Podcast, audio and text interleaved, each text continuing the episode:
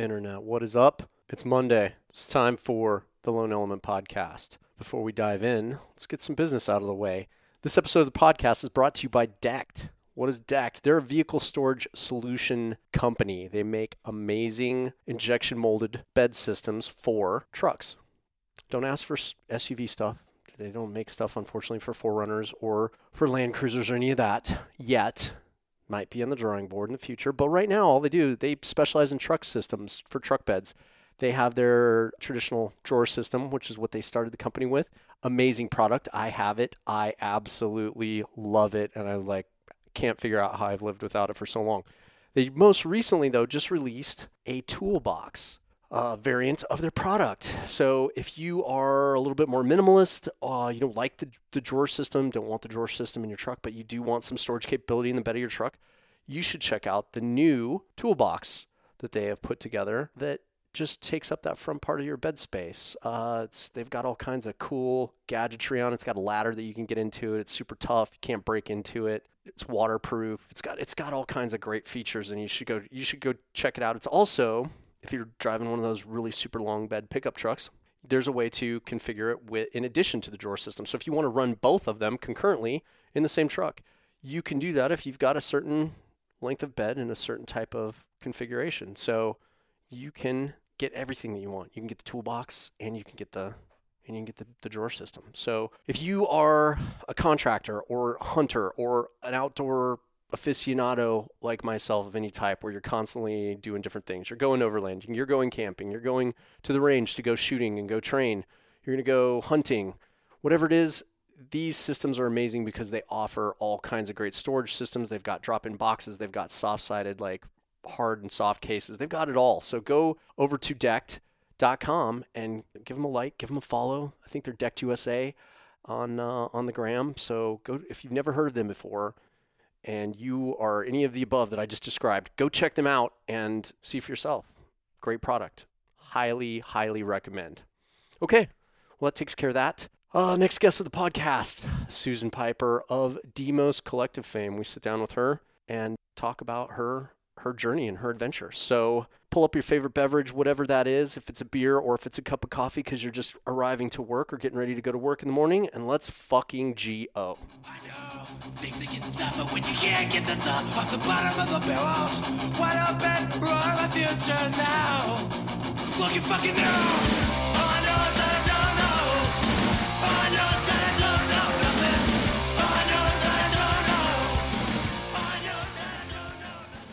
Well, here we are.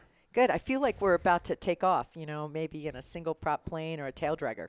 Yeah. Oh, well, haven't you you haven't done podcasts with the with the headset thing on? No.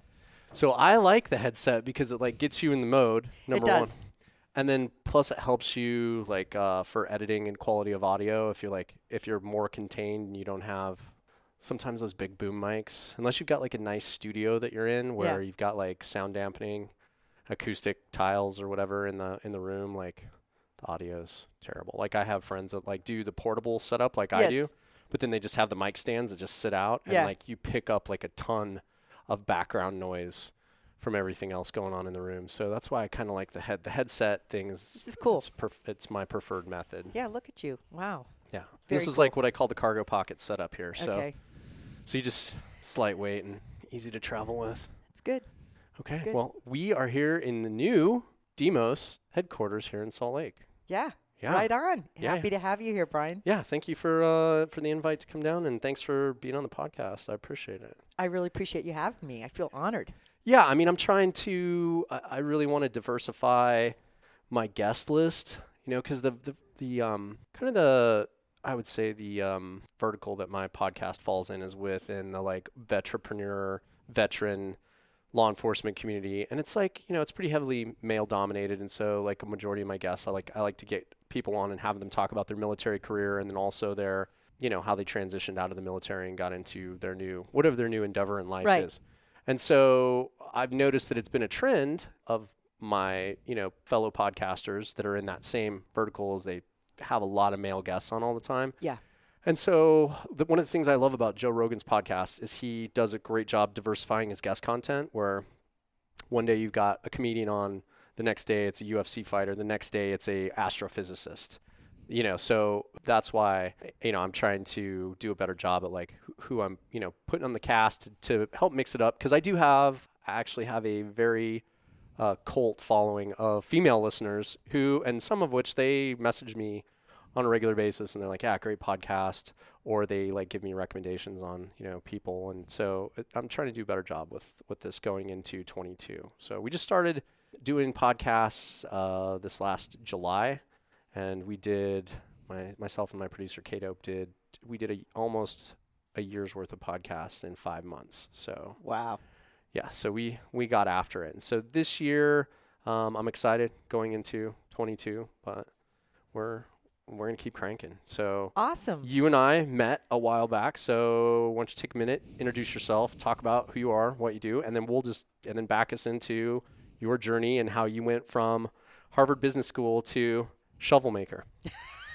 Yeah. All right. Hello, everybody. My name is Susan Piper. I am the founder and CEO of DMOS Collective Inc., otherwise known as DMOS Pro Shovel Tools.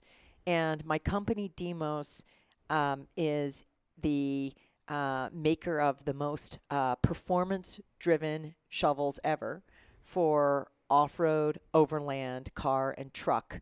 And you may ask yourself, uh, what that really means. And what that really means is that we just took a totally different design approach to something as pedestrian as a shovel, and we decided to make it super durable, portable, packable, and rackable, as well as full size. So, sort of the trifecta at that intersection becomes a performance shovel. So, it's always at hand, never in the way, all season, all terrain. So, it's gear that you can rely on, and it relates a lot to my story about being uh, for a long time kind of while working and having a pretty interesting career prior to starting DMOS i was a sailor for 20 years sailed over 10000 ocean miles um, and was a skipper on um, multiple deliveries including one back from hawaii to the mainland and i just know a thing or two about um, outfitting a gear for a major offshore passage and, bi- and having gear in your in your boat uh, that you can rely on that is also uh, portable and stowable. So it struck me uh, because I'm also a mom. Um, so that's a whole other story of how I ended up doing all this while being a mom and having four kids. That um, shovels today, my kid was just this digger. It's kind of a strange story, but he was a digger in snow and in dirt, like while he was like in middle middle school. Like while other kids were like video gaming or like reading. You know, you get these kids that play chess and stuff. Well, my kid was the digger, and he was always sending it. Um, and so he brought all the lawn and garden tools out of the yard in Teton Pass, where our house was located, and was building jumps, and then would leave them in the in the in the basically in the lawn or in the snow. And I remember just thinking someone should build um, a full size and portable tool for people like him to do what he's doing, but he ought to be able to carry it. So our company really started with a single invention that at the time was called the kicker tool. We were known as being like the kicker tool people in the world. And I was known by snowboarders and skiers, like, you know, it was like I was like famous that way. And um, it's a really funny start to me. Um, and today now we're, you know, really a very major player in our category. We created our category and we're at SEMA. So it's been one heck of a ride. And just really happy to be here. And you know, uh, we're here in Salt Lake. We moved the business down here from Wyoming, where it was where it was born, and we got a little retail showroom. If you're ever in town, you want to come by and see us. You know, we love our guests and we love to have visitors. So, I think that's my introduction.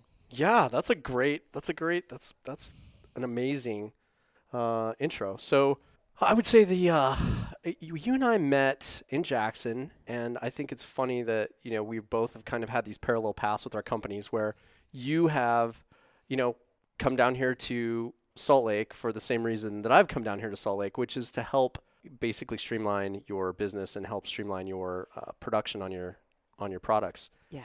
Uh, I love Wyoming to death, and I will always, you know, I, I own property there. I will always have a place in Wyoming. And realistically, I always had this desire to build a Wyoming based company, but it is next to impossible, especially on the side of the state we live in. There's like literally no industrial capability Exactly. at all on that side of the state. So, And you know I tried to do that too. Yes. Yeah. I mean, that's what we were like minded Yeah. around is that I was so convinced that I wanted to basically create employment in that state and, you know, have this kind of cool outdoor brand, gear brand, and grow it there and create jobs and really be a job creator. Right. Um, and even moved out of Fancy Jackson down to Star Valley to do that. Mm-hmm. Um, but what I found is that the broader ish- issues of uh, the housing shortage, not even just in workforce housing, I'm just talking housing shortage, Right. no single family home starts basically, have made it such that, you know, um, I, I- just couldn't, in that environment, create a company where there'd be no houses for people to even rent.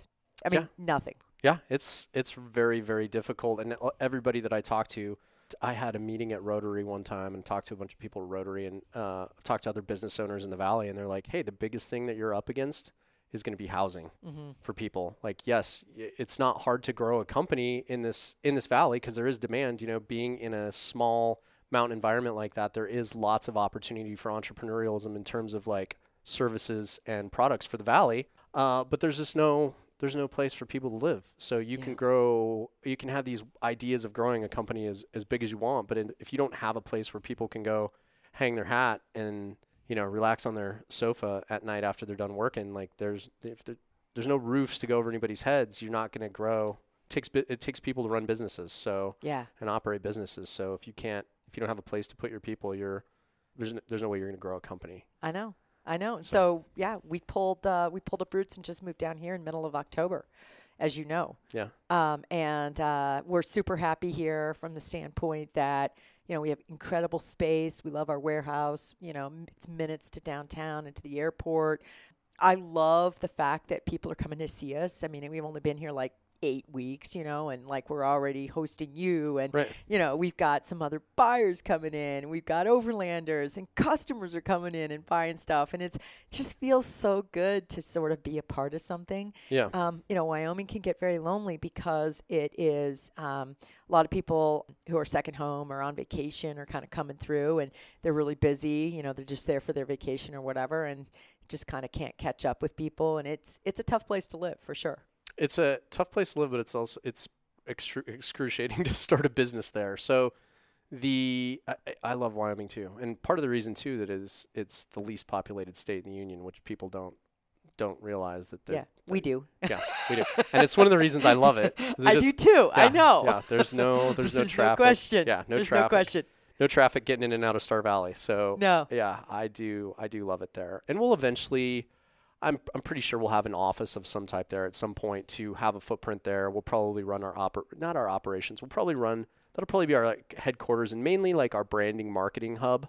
Um, because I mean that valley, I mean Star Valley and uh, Teton area are absolutely remarkable, and you know the world class access that you get to the backcountry out there, and then the the hunting and the fishing and the rafting and, And the, the off-roading. and the off roading. Yes, I mean, it just goes on and on. yes, You know, we filmed our Kickstarter on the Palisades Reservoir. yes. You know that we jumped our 4Runner. I didn't see the jump, but yes, I know what you're talking about. Yes, Yeah, we I did. saw a quick blurb of that, and I, d- I don't know if I watched the whole thing, but because I think it was just in passing on some. I think it was on Luke's cell phone. He was like, "Hey, check this out," and Yeah. I looked at it for a second. I was like, "Oh, I recognize that area," and he's like, "Yeah, we, so it was up in around the lake." So, Yeah, yeah, yeah. We purposefully got a vehicle stuck there just in the filming of the Delta Shovel Mm. product launch video. Yeah.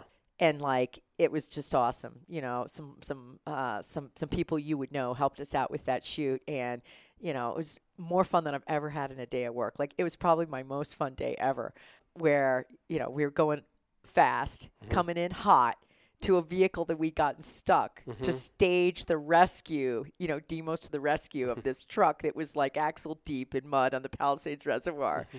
I mean, you can't have more fun than this. No, uh, which is And I mean, like, it was for like work, you know, Yep. but it was like so fun. yeah. And what's great is we didn't have to pull any. Per, you didn't have to pull any permits for that. No. You didn't have to No. ask anybody's permission. no, Yeah, that's what I love about this. it that was state. amazing. Yeah. So then you and I ran into each other again at this last Overland Expo. Correct. I Yeah. think it was at West. Yes. We were also at Mountain West, but it was at West. Yeah, yeah. I was in. Uh, I was down in Flagstaff. So, and that was the first year I've been to that show, and I was really excited to go. I've wanted to go for a couple of years now. I've been really interested in overlanding for a long time, I mean, I've seen your Tundra size, so I know. Yes. So yeah, it's It's it- out front. it I is. know. It's a work in progress. It's a work. You got to get pro deal on all Yeah. of that. Yes. Yeah. It's gonna get. It's gonna be. It's gonna be better. I'm gonna get. I'm gonna replace the rear bumper because the rear bumper uh, seen better days and there's better stuff out there. And then I'm going to put one of the problems with having a uh, a Gen two Tundra is that not a lot of people make Right. cool stuff for it. And I want. I wanted a swing gate. I wanted a swing gate bumper on it because I love what they do. And so I went down the road. I went over to our friends over at CBI and I was like, Hey, can you guys do that? And they just looked at me like I had a unicorn dick coming out of my forehead because Yeah. they were like, "You, we're not gonna stop our production to No. to R and D a special bumper for a Gen two Tundra." So I was like, "Okay," because I wanted the I wanted that dual swing bumper that they make for the um for the Tacomas and for the 4Runners. I had it on Yeah. my 4Runner. It was a CBI one. yeah, it's that is I love that setup where you can flip that open and it locks and then it's got the fold down tables on it Correct. it just makes it so handy for like when you're back there if you want to cook or you want to work on gear or I used it for fly fishing. I was like where I'd always like like lay everything out. You know. Mhm. yeah it's a it was a great piece of gear well nobody makes that for for gen 2 tundra except for i found a company RIGd Supply Yep. Yep. and they make a hitch receiver swing gate bumper Yes. with the tables and all of the extra goodies on it and the tire carrier and all the things that i wanted to do and i was like how brilliant is that now Yeah. it does not matter what generation or what brand my vehicle is. I can just take this, plug it into the hitch receiver. And what's nice about it is it goes in the hitch receiver and then it just has that, uh, it has another hitch receiver capability. So you're, you're not losing your towing capability. You can still throw your ball hitch on there and tow stuff and it's not going to affect Mm. Mm-hmm. That's anything. So, amazing. yeah. That's that's that's a, that's a great product. Yeah, so I'm going to end up replacing my rear bumper. I'm going to throw that that uh, hitch receiver adapter on there with the with the dual swing gate on Mm-hmm. it, and I'm going to use I'm going to use that, and I'm going to hang on to this. I don't know you uh, you know this. You establish like a uh, with the vehicle, you get an emotional attachment to it, especially when you like work on it and you modify it and you take it from the dealership and then you start making it your own and you put like all the goodies on it, you Yeah. know, and and so I've had this truck for a really long time, and I looked at the cost variable between like getting a new truck, going in on a new truck, or getting a uh, or modifying what I what I already had and just getting parts and putting it on there. And I was just like, I basically spending an extra fifty grand if I go get a new truck. Yeah. So I was like, let's just modify this because it still runs like a Swiss watch, which is what I love about Toyotas is they just run and run and run and run, which I experienced from my time in Afghanistan. You know, which is kind of like where my I mean, I've I've been doing the truck camping thing since I was a kid. Like we mm-hmm. would throw stuff in the back of our trucks and we would go camping mm-hmm. when I was a kid. And you know, we'd pull up, we'd off-road out to someplace, pull up, you know, set up our tent next to the truck on the ground and get out the cooler and get out the camp chairs and build a fire ring and that was I guess overlanding back in the day. Mm-hmm. And then when I was in Afghanistan, we kept breaking our Humvees, like destroying our Humvees because they were overweighted from the armor packages, and so they were we were constantly, you know, breaking transmission parts and drivetrain and like suspension. Everything was constantly breaking because they were way overweighted, and they just did not do well in the terrain of the Hindu Kush. So we imported Hiluxes and some Tacomas from the United States, and then started rigging them out. Like we put ceramic armor kits on them, so they were lightweight, uh, and we still had some protection. We put you know good suspension kits on them. We put mud terrains on, you know, BF Goodrich mud terrains to save the day, mm-hmm. and uh, because those were in the government system, really easy for us to order. Mm-hmm. And then we put ARB bumpers on them, and then we did a lot of welding of our like own racks and stuff for the beds to put ammo in, to put water in, to put extra gas cans in, medical supplies, recovery gear, mm-hmm. all of that stuff. And that was like back in 2007 through 2010. And so that was kind of like where I mean overlanding combat overlanding came in came into play for me and then you know my last deployment was in 2010 and I got into doing design work and doing firearms training for law enforcement and for military and over time I'd moved to Jackson and I I was running around Jenny, Jenny Lake and I popped out uh, like on this one spot of the trail where the trail's really close to the road on the east side of the lake and here comes this sand colored Tacoma and that sand color is the same color that we used to have on our trucks in Afghanistan. So it comes speeding by, and I like looked at it, and I was like, "Whoa, I thought it was a military vehicle at first because I'd never seen that sand color before. It was like 2016. It was the first year they ever did the sand color, and I was like, whoa! And it was it was rigged out. He he had it lifted and he had like cool bumpers on it, and uh, there was a cool rack thing that he had on the bed, and uh, a roof rack. He had a roof rack on it of some type, and the way it was rigged out when it drove by, like, gave me a moment of pause because I was like, "Holy shit! Is there are there units up here training or like did where where where did this come from?" Because it looked like one of my operational vehicles that I'd used in Afghanistan like six years before, and I was like, "Wow." And then that's when I started noticing the overlanding thing start to take root product wise here in the United States. And then people started doing like more and more and more stuff to their vehicles. And I was like, wow, this is becoming an industry and a market and it's taking off here. And it's just exploded in the last, what is it, eight years now? Yeah, easily. Yeah. Yeah. Maybe more. I mean, I we've been going to Overland Expo West for 4 years, but I think that the old timers talk about it being like I don't even know, maybe 2010, 2009 when the show started. Yeah. So it's been a while. Yeah. Yeah. So it's it's great. It's a it's something that it's like a hobby in a market that I really Mhm. really enjoy um, because of my history as a kid, and then what I did operationally in Mhm. Afghanistan, and then now I'm like, and especially with like the COVID thing, you know, Mhm. when the lockdowns happened in 20, and like everybody got caught with their pants down in the middle of this crazy pandemic thing that you know, and we were facing all of these new adverse things that Americans were not used to. I- really took a look at my, and I'm somebody that like stays at a certain level of readiness. Um, like I always have medical gear, I always have a little extra food and water, I always have my firearms ready to go. Like I always have things like that. But then to be put in a situation where like you might need to bug out, you know, because I was living in the Pacific Northwest at the time, and like the things were went went cuckoo down in Portland, and there was crazy things happening, and that's when and then things started happening in Seattle, and so I was kind of like in between this like I was in this weird bubble in between all of this craziness and chaos that was going on, and I really took a hard look at my level of readiness and what I'm truly prepared for if there's a crazy emergency and I need to bug out and go live in the woods for two weeks. And so that was kind of the catalyst for me being like, all right, I've wanted to build out my truck for a long time and I've put it off and put it off and put it off. So I'm not going to put it off anymore. And I then took a look at the cost of, you know, doing my own vehicle or I mean, doing a new vehicle and fixing that up versus just fixing that up. And I elected to hang on to my truck and fix it up. And it's had some challenges, but uh, I've, I'm, I like where it's at right now and it's going to continue to get some more cool features I, put on it. I it. videoed your build. Oh, okay, cool. It's going to be on I- our okay. it's going to be on our Okay. stories later. Uh, so I love it. I think you have a great build. Thank you. I you know, appreciate it. it's interesting because you know I just flipped a build. And your 4Runner. Yeah, Yeah. And, and I mean, uh, for your listeners, um, you have to understand that um, before I started DMOS, you know, I'd been a sailor, but like, you know, um, turns out I was married for a long time. So my ex husband always picked all the cars, and I Hmm. just didn't like his taste. You know, he was sort of Subaru WRX, and you know, like I had like always like soccer mom cars. Like I Mhm. think my last car was like a Lexus 450 RXH. And um, That's the elite of the soccer mom. it's an elite. uh, Yeah, you know, George was an executive. You know, like whatever. Anyway, the thing is, is that I had no truck, and um, I never had a truck. And I remember in 2015 uh, getting divorced and going out and trading in the Lexus RX 450h for the Toyota TRD Pro 4Runner in that metallic gray. And I mean, I never felt so badass in my life. I was so happy. I was playing music so loud as I drove away from that dealership.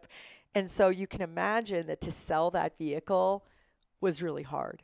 Hmm. But I want to tell you and your listeners that I think that it was the right thing to do. And I'm really excited about doing more builds. And actually, you know, a lot of people, um, I think, can share their experience um, through like YouTube videos. And I probably think that it would be really helpful for a lot of women to basically see how I would approach a build and talk about it and think about it because um, I think that um, while I definitely have a preparedness edge to the way I think about being able to go camping and live off the grid, I also have an edge around like where I keep my yoga mat and where I keep my, you know, grocery bags and, you know, sort of I'm still you know, I'm still throwing dinner parties while I'm also still taking my vehicle off road for, you know, uh, rock landing trips with my friends. Um, so I'm really excited to do another build. And I made mistakes with my build that I felt were, were irreparable. And it was, I mean, I did my best, right? You know, but I added, you and I were talking about this, I added a lot of rock crawling body armor to my build. And it's a, you know, the 4Runners a V6 engine, and it had, I think it was 245 uh, uh, horse. Um, so not that strong of an engine. And when you start to add more weight to a 4Runner, you just really depower it. And it got to the point that when I would, you know, play, so I've done also four Rebelle rallies, and when I took that out for trainings and I would cl- try to climb sand dunes, my vehicle didn't have enough torque, and I would, I was going to have to re-gear it and get more low low gear range to be able to climb sand dunes. And it got so heavy with all the body armor, and I really don't need the body armor for camping. So I think that yeah, so I I went ahead and parted with it, and I've got a brand new van, and I'm going to be building out the van. But at the same time, my daily driver now is a uh, 2017 Jeep JK Willys with 35s on it, which is a great rock crawling vehicle. It was purpose built, like it's it's like the spec vehicle for the Rebelle Rally. And I'm not doing the Rebelle Rally in 2022. So I've just been thinking a lot about like I've got this bug now, and I'm like I really want to build a truck for camping. Um, you know, the van is really for work and also for um, any of your listeners that that are gearheads like I am. I have a lot of other sports that are not just overlanding. So, you know, I'm a snowboarder, I'm a mountain biker, you know, I do cli- I climb and camp. And so to be able to bring like four bikes with me on a trip is like my my normal trip is four bikes and climb climbing gear and camping gear. And that sort of starts to uh, be hard to bring in a truck, even one that's built out for camping. So people who are really bikers always get vans. Yes. So that's the way the van is in my life Yes. Bikes don't always have to come. If I'm on trail, I want a truck, I think. So we'll see. Yeah. But I just am really interested in sharing now how I approach a build. So, you know, um, you'll see that that's going to be a big part of like kind of a side part of DMOS is that we not only make recovery gear, but like, you know, I am really involved in like working with our partners on, you know, who have best of breed gear and, and bringing a vehicle, uh, a really nice vehicle build to shows. So let me ask you this, because this is something that I talked about in depth with Jillian Rebecca. Yes, whom whom I just met at West as well. Yeah, she's f- a phenomenal human. She's one of my favorite people. So we had a really great podcast, and I love what she's doing from like organizing female athletes in a male-dominated sport and empowering them and taking them out on trail and showing them the ropes from all of her lessons learned. I think it's great. One of the things that we talked about in depth was uh, a lack of uh, you know experientially driven training for new people getting into the sport like what is your take because it's one of the things that i did a recon at at at the expo and i didn't i know that they had the expo had their own classes that you could take They like do. That's you- right. you can get the deluxe package when you buy your tickets and you can get like on-site camping and then you can get whatever classes that you that they Right. have Like available recovery and you know some driving classes and stuff like that. Right. That's right. And they had that offered through the expo, but I have yet to see a really good training company like you see in firearms. Mm. Like you, I mean, in my industry, you can't swing a dead cat without hitting a pistol and carbine instructor uh, that's been to combat. And but in the overlanding space, I, I have yet to see somebody really push forward like a, a come take this class type situation. You know, where they host classes at a certain place to cover. You know, like building build outs for you know beginners or like you know projects on like how to wire up your your own lights or you know things to look out for when you're doing your build like you described where you like you didn't know any better and you like over armored your vehicle and you know kind of cut the balls off of it in terms of performance so Exactly. And and I wouldn't do it again. yeah. Yeah. So how do you feel, or what have you seen in terms of like education? Because I think it would be great for you to, based on what you've just said, to like start, you know, with your marketing, probably offer a uh, an education component like via your media channels to start educating people like this. And I told Jillian the same thing, and she thought it was a really great idea Mm-hmm. as well with her platform and what she's got going on because I, I don't see anybody doing it. I don't either. No, I don't either. Um, so there are definitely. I mean, I- so I'm I've done four Rebelle rallies, um, and there are definitely friends of mine through the Rebelle rally who do, for example, sand and uh, sand driving courses. Um, my good friend Nena Barlow, who was just acknowledged at SEMA this year, runs Jeep rental businesses in Sedona and in Moab called Barlow Adventures. And then alongside that, does a lot of drive instruction training out in Glamis. Um, and then um, my friends Ken Cameron and Christopher Walker are partners in 7P Overland out of Eagle, Colorado. And then uh, Chris is up in uh, Vancouver, BC. and they run courses. Um, and so the re- people who, the women who are lucky enough to sign up for the Rebelle, get kind of tapped into a network of instructors that focus on mostly, you know, sand driving and I would say recovery because sand driving is tricky. And um, yeah, Uh, so I think it's great that you've done the Rebelle. So p- tell everybody, for those listening that don't know, what is the Rebelle? Okay, so the Rebelle Rally is a it, it's it's a mouthful. So let's just break it down for a second. I'm going to say it, and then I'll come back and break it down. So it is an endurance off-road navigation rally raid. So let's break that down. So an endurance event, you guys all know that like if you're uh, you know, the Ironman is an endurance event. Multi-stage. yeah. Correct. Multi-stage and endurance, meaning that it's going to challenge you physically because it's going to take you know so much time. So a lot of off-road, or I'm sorry, a lot of ocean races. You know, Volvo Ocean Race is an endurance event, whereas the America's Cup is not. That's just like a day. You know, it's a leg. So uh, this is an endurance event. It is eight days, seven days scored, and uh, so that is, and you're competing for seven days. Endurance, off-road, uh, it is it's amazing. It covers basically uh, the founders of the Rebelle Rally have gotten permits through uh, blm and forest service lands and some national parks actually in california and nevada and it covers 1200 miles. So and it's almost all off-road. I mean there are very short like short very short maybe 15 20 minute segments where you're on tarmac but you're connected to all off-road networks so that's pretty cool too and then I said it was a navigation rally raid. And what that means is that it's not just wheel to wheel racing, you know, like the Baja 1000 or, uh, or even, uh, it's even like the Dakar, I think, which is much more speed. This is about precision navigation. So it is only map and compass. There's no GPS. You have no phone. You have no communication to the outside world. It's just you and your partner in a car, um, off road and you win by collecting as many checkpoints as you can get. And the checkpoints are very difficult to find, even though the green, there's sort of three different kinds of checkpoints. There's sort of easy, medium, just like ski runs green, blue, black. So, you know, green, you know, you're like, oh, yeah, we've got that. I mean, there's still some greens that, you know, they're just not always a gimme. And, um, and blues are marked, but the markers can be very small.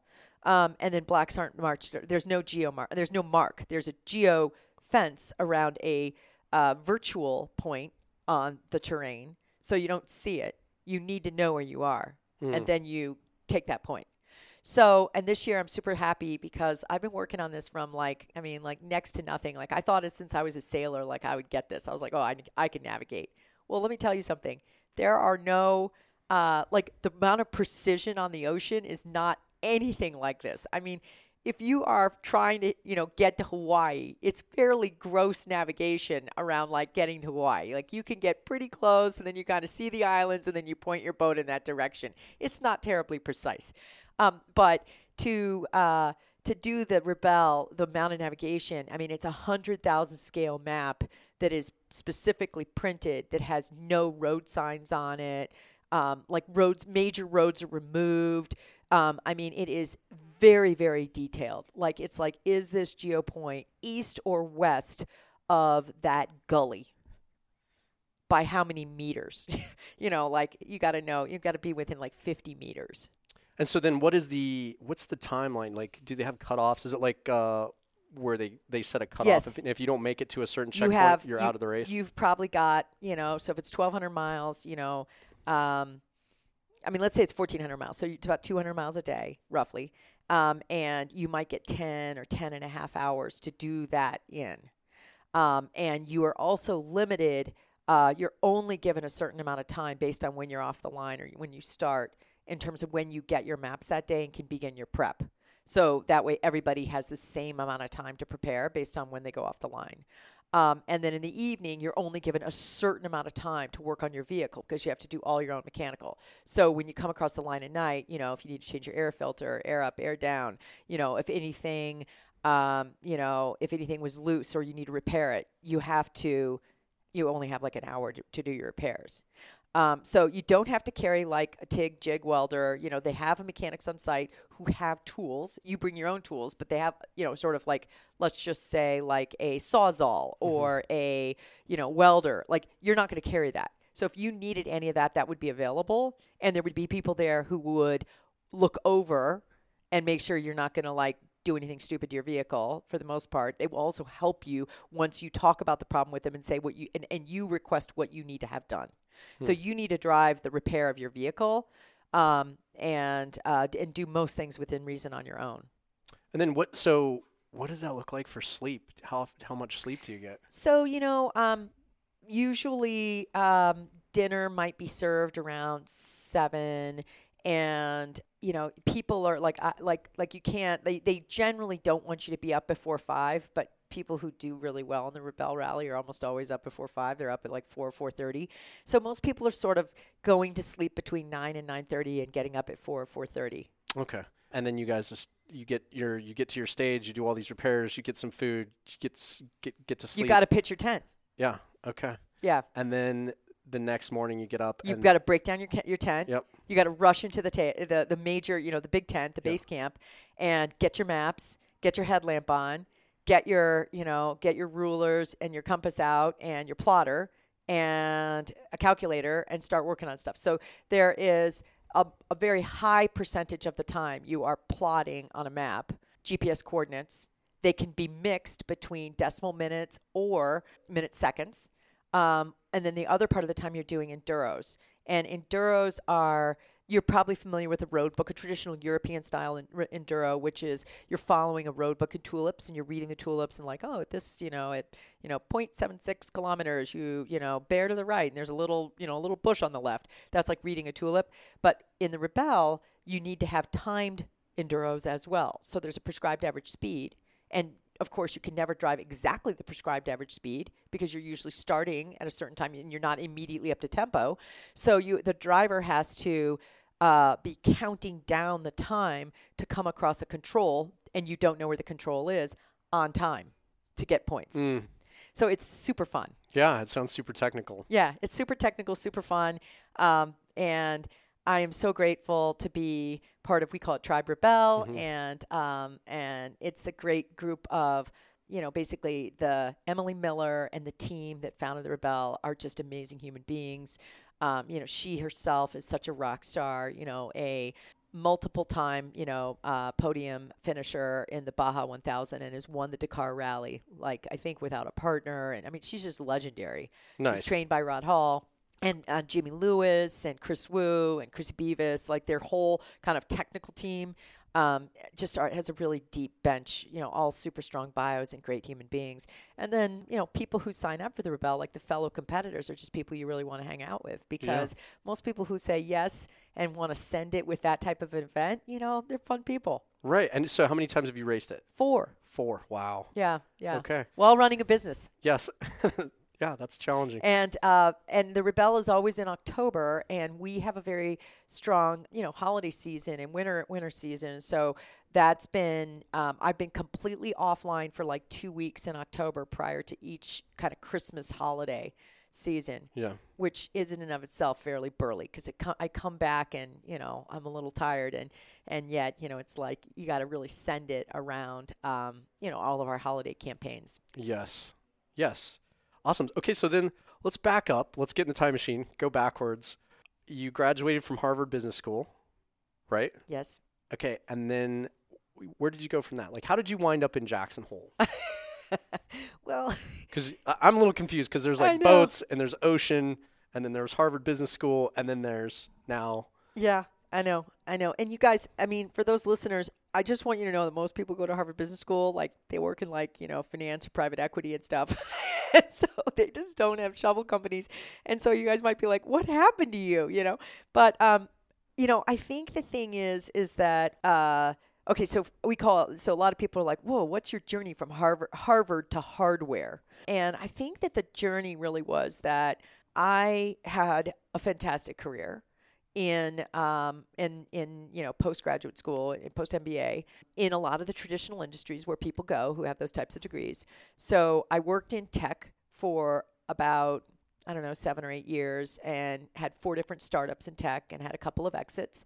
And, um, but they were never like my deal, you know. So it was, in, I was in San Francisco and I always gravitated to, you know, building new businesses and new products. And I love that. Um, and this was always like kind of business services. So again, programming, but design uh, from that angle. And then um, from a personal standpoint, my ex husband and I decided to move to back east to the New York area. And, you know, um, what's big in New York is finance. So I went from tech into finance. But again, you know, with an MBA and stuff like that's what people do. Like it's fine. Yeah, I know we got that. So I went back into investment banking and I also was a hedge fund recruiter. And I worked with a lot of different private equity firms recruiting their investment professionals as well. So I generated investment deal ideas for inve- in, in investment banking and put executives and finan- uh, capital providers like together and worked with all these big hedge funds and you know private equity firms and what i really began to do was realize that i was on the wrong side of the table so i was recruiter talking to people who were investing you know their portfolios so whatever you know 100 million to 300 million dollar consumer you know long short equity portfolio whatever and i realized that i could do that job but I also really saw myself as a like a Warren Buffett type of investor. Like I wanted to build a great company from the ground up. And so in investment banking, there are people who do that.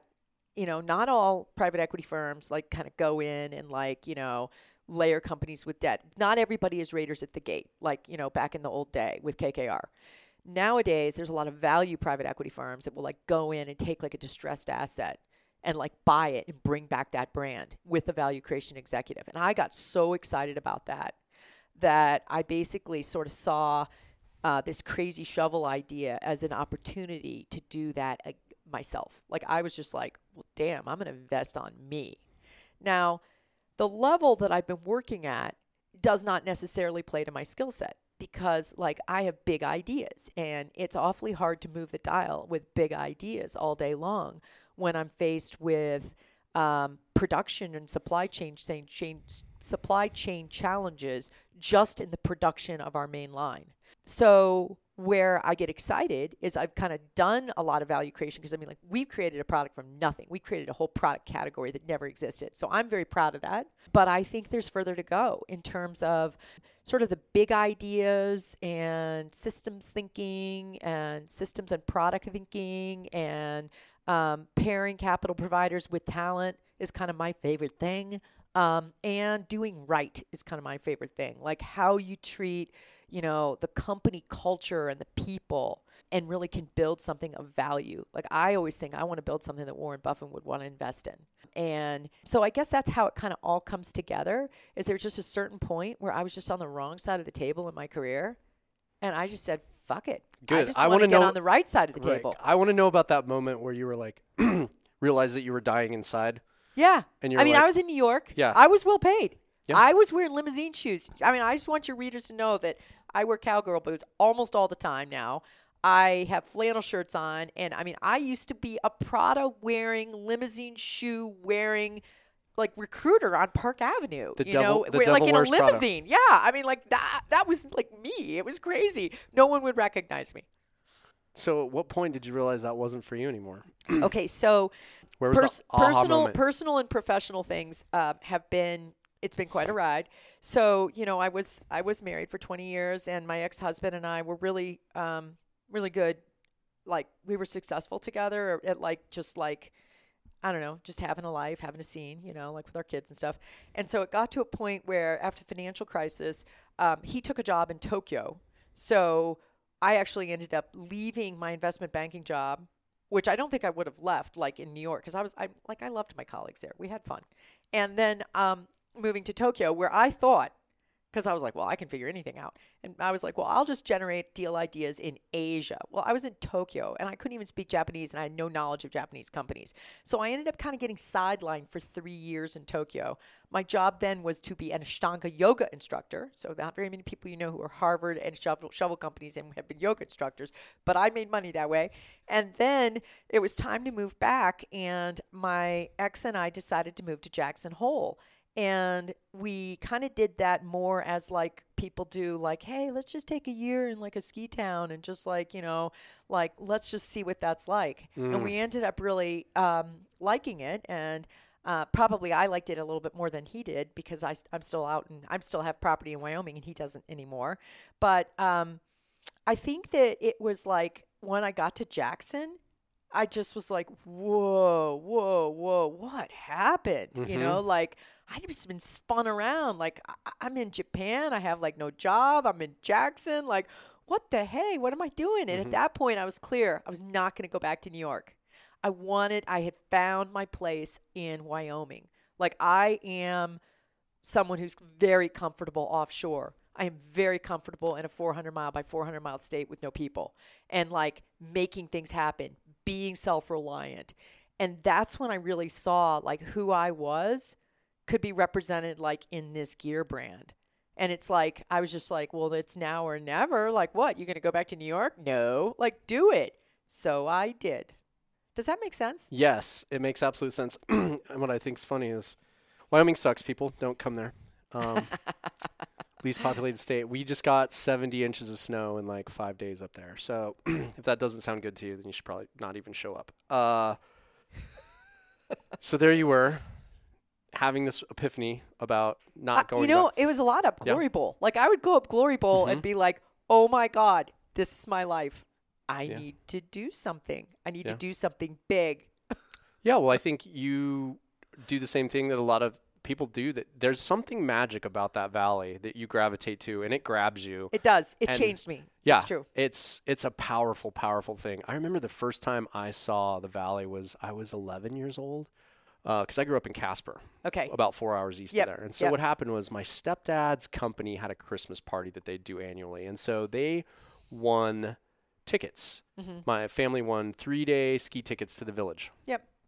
So uh, at the Christmas party, so we load up, we drive up there, and I'd never been in mountains like that before, where Mhm. we're driving over Togwotee Pass, and that particular season, the snowfall was like the sticks, the orange sticks that they attached to the markers on the side of the road to give it like an extra four or five feet, were barely sticking out of the snow. It was like we were driving through a snow tunnel Yeah. the yeah, whole time. Like you literally couldn't see Yeah. out past like the the snow drifts on the side of the road were literally eight or nine feet tall. Yes. And so we're driving up there in the family station wagon, and I was just mesmerized by the fact that we're driving through this ice snow tunnel for for hours. And so then we get to this spot, and I remember I was, you know, just starting to figure out that I was like I was just hitting puberty, I think, and getting a little antisocial with my family. So I was the one all the way in the back of Yeah. the station wagon with the luggage, yeah. you know, listening to my Sony Walkman Yeah.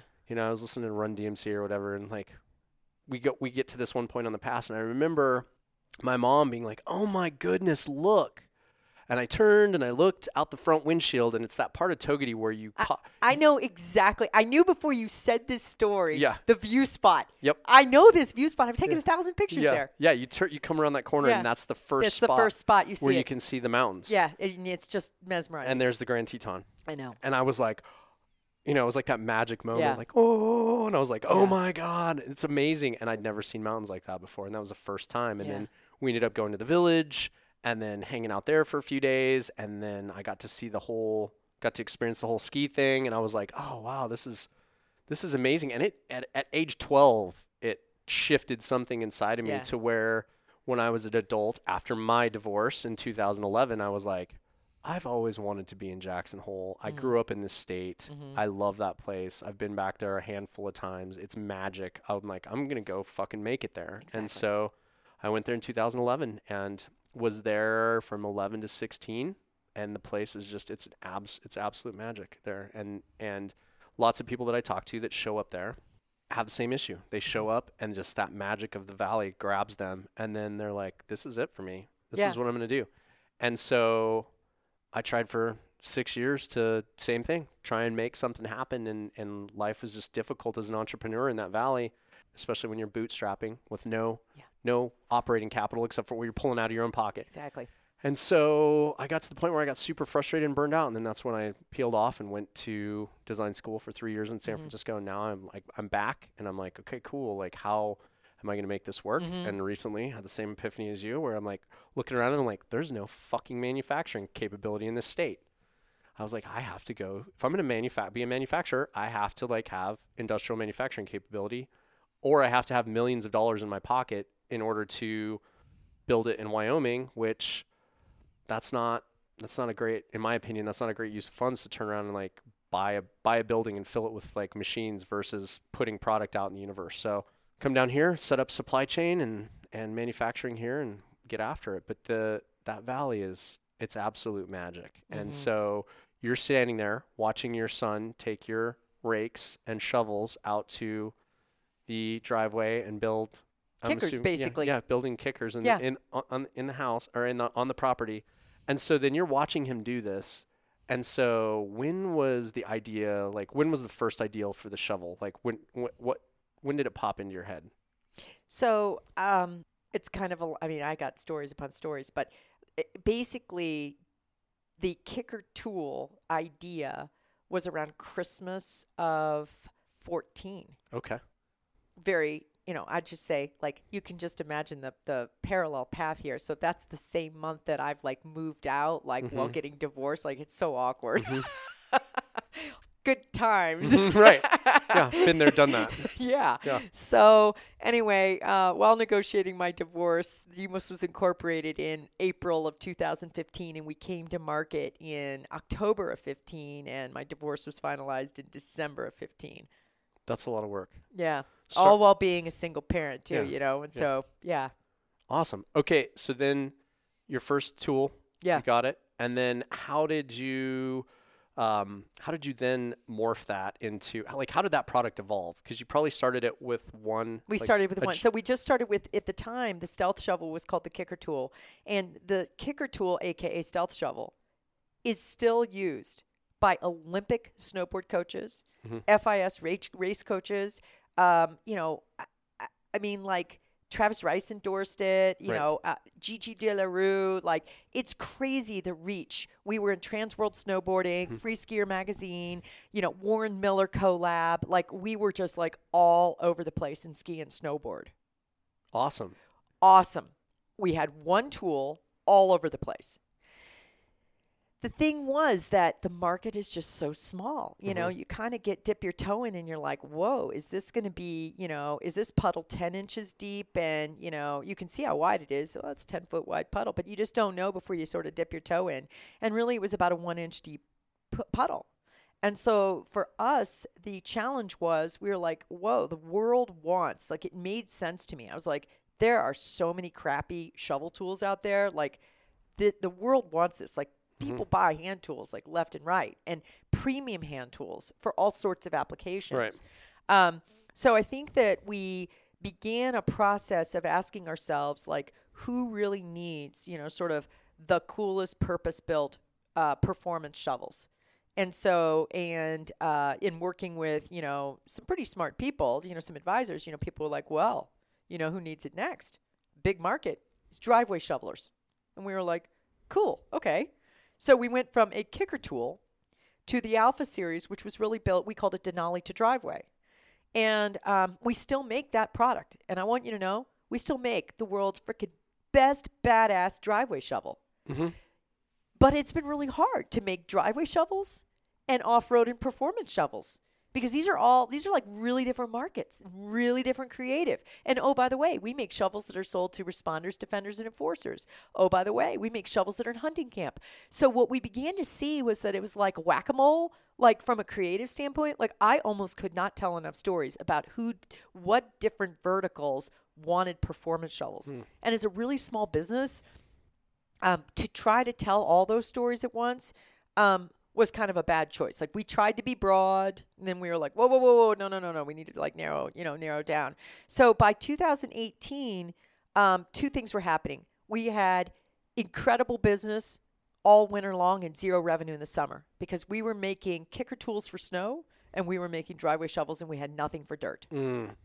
So that was making me really grumpy because even though I really love to ride a lot of mountain, I ride dirt all the time on my mountain bike. Um, like a good summer is 100 days on my bike. Not having revenue in my business in the summer, I just couldn't take it anymore. I just, I couldn't. I just was like, this has to stop, you know? So by um, January 2019, I was like, this is my goal for the year. Like we will, we are going to stop having such extreme seasonality in our business and we're going to launch a dirt tool and we're going to make a dirt shovel and we're going to make it be collapsible and it's going to be ridiculously durable and it's going to be purpose built for off-road recovery. And like no one had made that. And like I was like, and we're going to make it out of aluminum. People were like, what? Yeah. You're like a weirdo, you know? And I was like, no, no, this makes sense. Here's how we're going to do it. So there has been, a, even though it's a shovel, and you know, look, this is not, you know, like, this isn't like, you know, Elon Musk, you know, SpaceX or, you know, like Rivian or whatever. But I got to tell you, the design thinking has been bold because we don't, we are not, I don't like to just play small. I like to go ahead and say, well, why not? Like, there's a lot of crappy e-tools out there. Let's look at how they're made. Why are they crappy? You know, and they're, they're crappy because they're small and they're flimsy and they break. Um, and so we were like, all right, let's overbuild this thing. Let's make this thing bomber. So our Delta shovel is super strong and like. Um, I mean, I pride myself on being able to have a company that has, um, you know, a ridiculously successful, um, basically history of, of of like we have like no warranty repairs. Like we just don't. I have not been able to break it, and I'm good at abusing And- gear. Yeah, and my son is like that guy Yeah. that you can take out back and be like, Steve, break this, and you know, like he can't. And f- yeah, yeah, and so we got those, we got those people. yeah. You, know, you hand it to those people, like, yeah, you know what I'm saying. So the thing is, is that um, I feel like we have.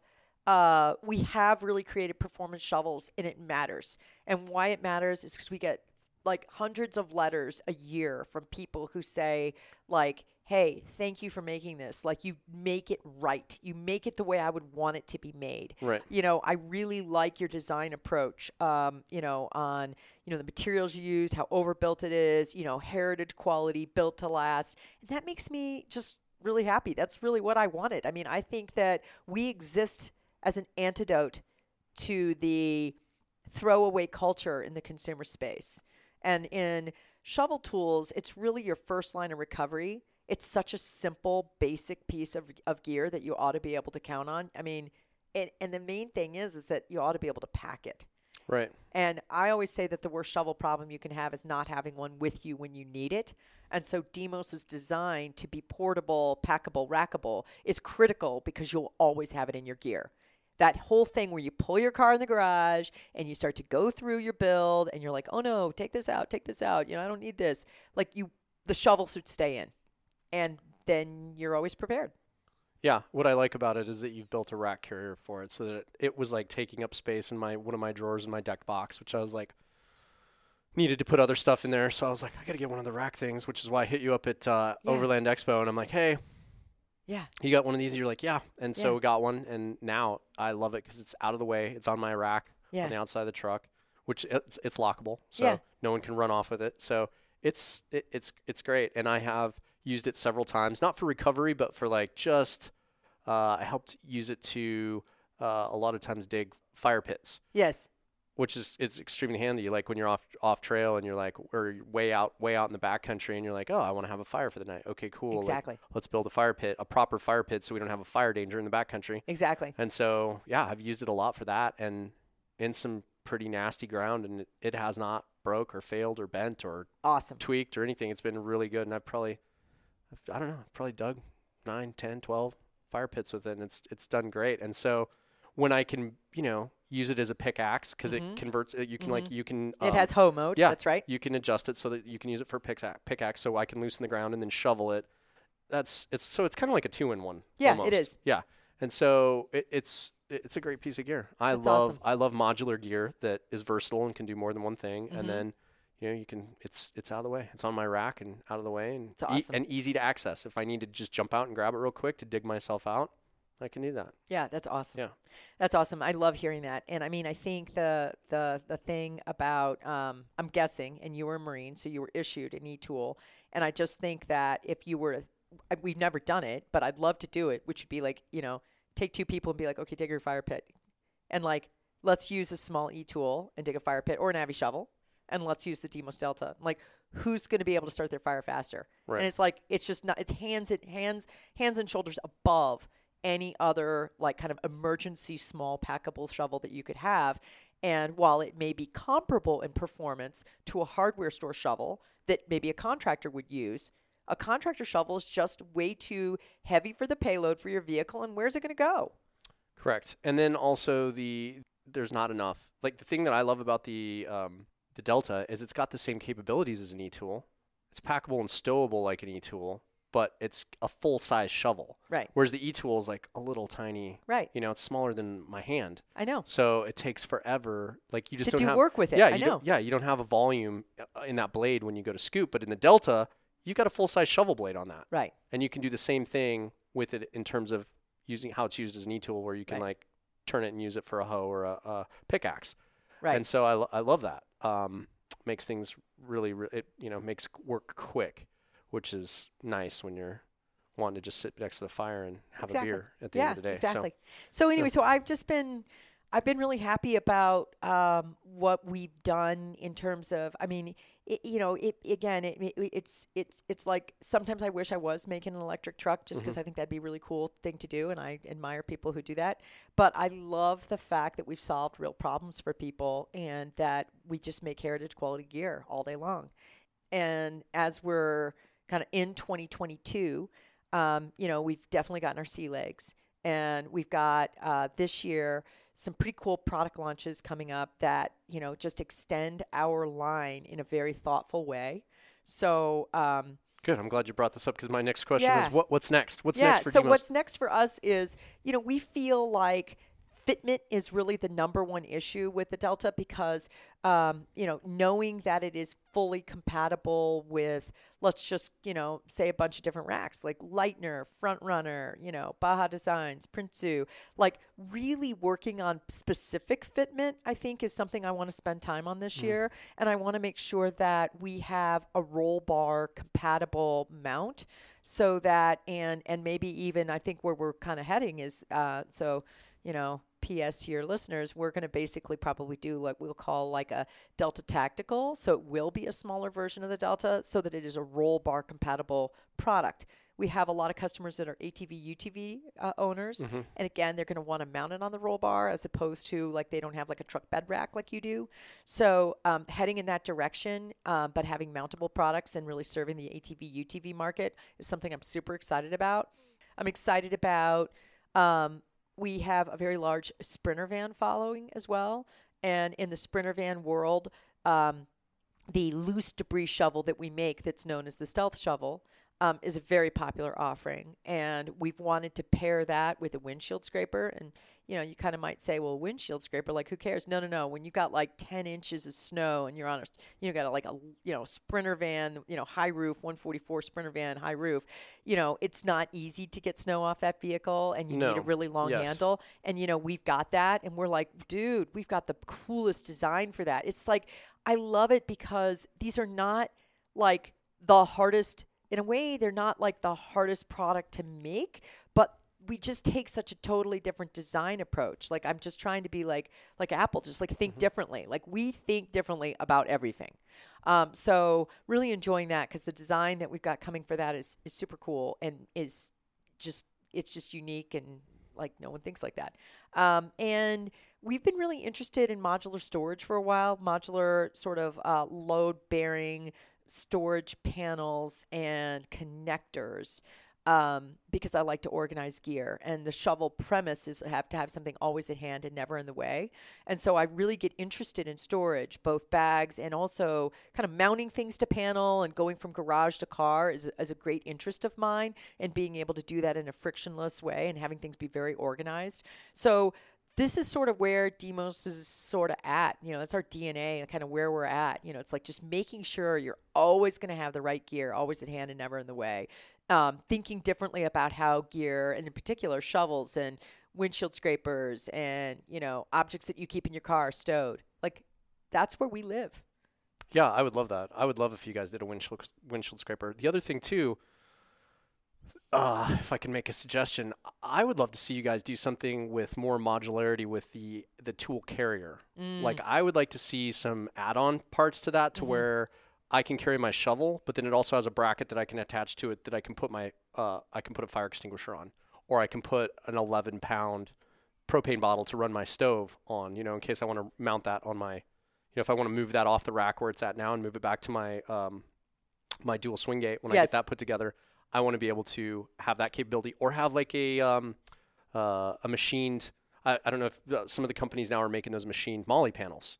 That's are- so. That's what we're working on. Yeah, yeah, Yeah. So take something like that and be able to integrate it into your carrier. To now Exactly. I can put, I can carry my shovel and now maybe a first aid kit. Yes. Or I can carry a large MOLLE pouch that now I can shove my recovery rope in. Yes. So now I want to go pull somebody out real quick. I can just unzip that on the on my tailgate, pull my rope out, hook it on my hook it on my, my hook on my uh, on my bumper, and then hook it on the front hook of the of the vehicle and pull them out. You know, I want to be able to uh, have a little bit more uh, have have a little bit more functionality and just having it besides something that can carry my shovel, like Mm-hmm. have it be something that can carry a suite of gear that I, I need mounting solutions for anyway. Mm-hmm. And I and, feel I and feel we like are thinking of that. okay, good. Yeah, That is 100%. It's like right on Yeah. the money. Good. And, you know, I was really honored this year because actually 2021, because uh, you probably may have heard of the brand Aluminess, and they're in the Mm-hmm. sprinter van spot space. They family owned business, been around for a long time, making really quality bumpers and um, cargo boxes and roof racks for sprinter vans. And they made their own version of our stealth shovel mount that included an axe, a Fiskars axe, axe and I was thrilled about that because I could see where um, where they were going in that thought process. And getting back to what you're saying, it's like no, no, no. Now make things that carry multiple things because there's sort of this like at the detail level with these builds. You know, it's sort of like okay, you can make a decision around your bumpers and you can make a decision around your roof rack, but like when it really comes down to it, it it's sort of these these rear quarter panel windows and you know uh, panels behind the crew cab in you know a um, in a truck bed cover or you know camper top that are really useful spaces that are sort of the white spaces that people aren't thinking about right. and i'm very interested in them so Yeah. There, uh, well, there's so much room in the market to play right now. Yeah, like I the, think that's right. The market is still very, very young for the overlanding space. I mean, I was, I was pleasantly surprised when I walked the show and I saw where the, you know, because this is what I've done in the tactical market for years. Is like as a designer, like I, I study the surfaces gaps in product offering. Uh, you know, all over all over the industry, and that's how I start to formulate my design hypothesis for product. Is like I'm like, okay, what is needed that's not being produced by anybody else? Exactly. Where's their opportunity? And so going to uh, Overland Expo, I was pleasantly surprised with how much room in the market there is to play in the space, and I think there's there's plenty of room. I, I think agree. I think that market's going to continue to grow uh, substantially over the next decade. Yep, I think that's right. And I think it's also going to grow in the direction of um, what you often see is sort of what I'll call prosumer. And that can't that's that's really speak that comes from like the camera space. Yeah. Where, you know, Sony and Canon and others sort of make um, you know, professional, you know, photo, you know, photography equipment, and then they've they've taken it and made it for someone who is sort of a, you know, kind of every. It was well before iPhones. They sort of made them for people that were sort of point and click, and I think that a lot of the overland type solutions will be made for everyday SUV, you know, kind of kind of soccer moms and dads, and you know, I think that that will start to migrate into your daily driver. Yeah, I've already st- I've already started to see more and more people uh, getting off trail that don't even like their vehicles aren't even built out. Right. They're doing like old school, like I used to do when I was a kid, like car camping stuff, where they've got like Yeah. your basic, you know, Toyota Tacoma pickup, no fancy stuff on it, and they've got the bed loaded up with like their tents and their chairs, just like I you know described at the front of the podcast, like how I used to do it when I was a kid, and they're getting out there very much and still enjoying the great outdoors with, you know, not a you know sixty thousand dollar build that they're Right. driving around. So exactly. so yeah, so I think there's uh, in terms of you know demographics that you can reach for people, there's tons of space to play. Mm-hmm. Yeah, you've got the you know weekend hobbyists that want to just keep their truck vehicle stock and throw everything in the back of the truck, and then you've got freaks like us that love to you know build something out that I can live on in very rough terrain for two maybe three weeks at a time. Yep. So, Yep. Yep. Yep. Yeah. Awesome. Well, this is this has been great. Do you want? Do you have anything else you want to No, cover? I think I feel like we're we're at a good spot. Yeah. You know, um, I um, I'm just delighted to have a chance to sit down and talk to you. Mhm. Um, you know, um, this is such a it is really such a small industry and i often say that one of the things that makes me like what gets me up you know every day Right. for like work is sort of getting to work with great people Yeah. and i think business is all about relationships Mm-hmm. Um, and i think that um, to be uh, to be able to co-create the future with other brands and partners um, is just is just such a tremendous opportunity and um, just really happy to just be able to hang out with you. So this was great. Yeah, thank you so much for the invitation to come down, and I was excited to see the new space and check everything out. And Cool. I'm really excited about where you guys are going next in terms of product. Appreciate it. This is awesome. So, um, do you do you want to remind your listeners to be able to check out dmoscollective.com? Yeah, yeah, yeah. That's that. That's the next thing. That's what we always close at. I was going to say, yeah, like, please, people, yeah. check it out. Yeah, you no. know, give us a look. Um, you know, we're passionate about what we do, and you know, we make great loose debris shovels, hard earth shovels, mounts, um, bags, um, and have and also sell some uh, car kit components that you'd want. Um, by you know, we, we we're resellers for um, for Petzl and for uh, Wagan Tech with their iron chargers, and so just check us out. Yeah. And so, where can they find you on social? Uh, so on social, DMOS Collective on Facebook, Instagram, and YouTube, and dmoscollective.com on the web. Awesome. Okay. All right. Well, that was awesome. Thank you so much for sitting down for this. That's cool. You're so welcome.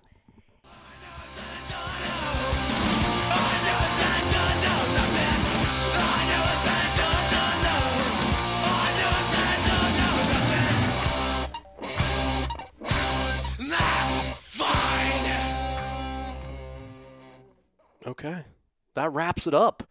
We are two podcasts, or I should say, two guests deep into the new year. And I'm super excited about it. We are getting, Cato and I are getting ready to go take off and go to SHOT Show. It's SHOT Show time. So you guys should stay tuned because we've got all kinds of amazing guests lined up to sit down and interview while we're at SHOT Show. It's going to be an exciting week. I can hardly wait to get down there. It's been a couple years since I've been to SHOT Show. It's going to be kind of interesting with the uh, COVID and the mask mandates from the state and all of the stupid shit that the NSSF is uh, mandating from all of the vendors. So it's going to be interesting to see. There's been a few vendors that uh, have stuck to their guns and they're like, how the hell can we go down and, you know, talk about Second Amendment, First Amendment, and all the things when you're, when, and then be succumbing to tyrannical mask mandates and all of the other stupid things that go along with that. So yeah, I kind of see where they're where they're coming from on a lot of that, and I don't blame any of these. I often wrestle with the same things myself. So we're probably not going to spend much time on the show floor. I, I traditionally don't anyway. I walk around shot show a little bit. I maybe am down on the floor for maybe one or two days that week, and the the, the bulk of what I do is off site, and it's uh it's having meetings and doing stuff off site. So I, I rarely go down to the floor anyway. So not going to be too much of a change of pace for me, but for other people, if you're like down on the floor and in it for th- four or five days of the show, it is going to be interesting to see how things go. I have a feeling there's going to be some interesting situations because there's some very outspoken, amazing American and freedom loving people and companies that are going to come to the show. And I'm just, I'm interested to see with a smile on my face how things pan out with all of these mandates and regulations from state of Nevada and then SSF. So we'll see where things land. Uh, but it's going to be a great week, and we will catch you when we guys get when we get back from that. We will have a weapons free Wednesday this following week. Uh, so only four episodes this month. A lot of you guys have been like messaging me and being like, "Hey, what's up? Where's the? How come we don't have this and we don't have that?" And people pay attention. Okay, listen to the intro and outro. Listen to the words coming out of my mouth.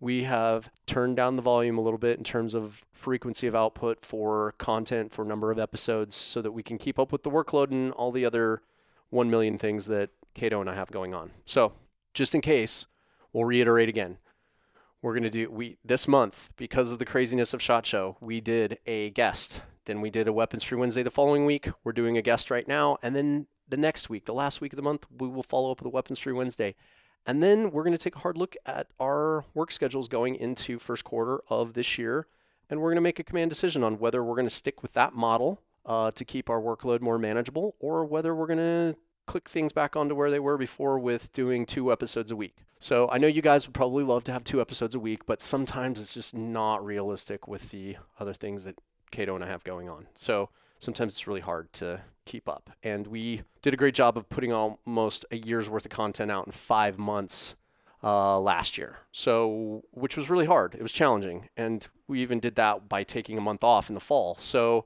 we were, that gives you a good idea of like really in a four month period because we took a month off of us putting out almost a year's worth of content. So we are going to see how things we're going to see where the chips land going into 22. So be patient. We're happy to have you guys on the journey. Stay with us, and we look forward to getting that Weapons Free Wednesday out this next week after SHOT Show, and then turning up the volume for February for new guests coming on the show going into the new year.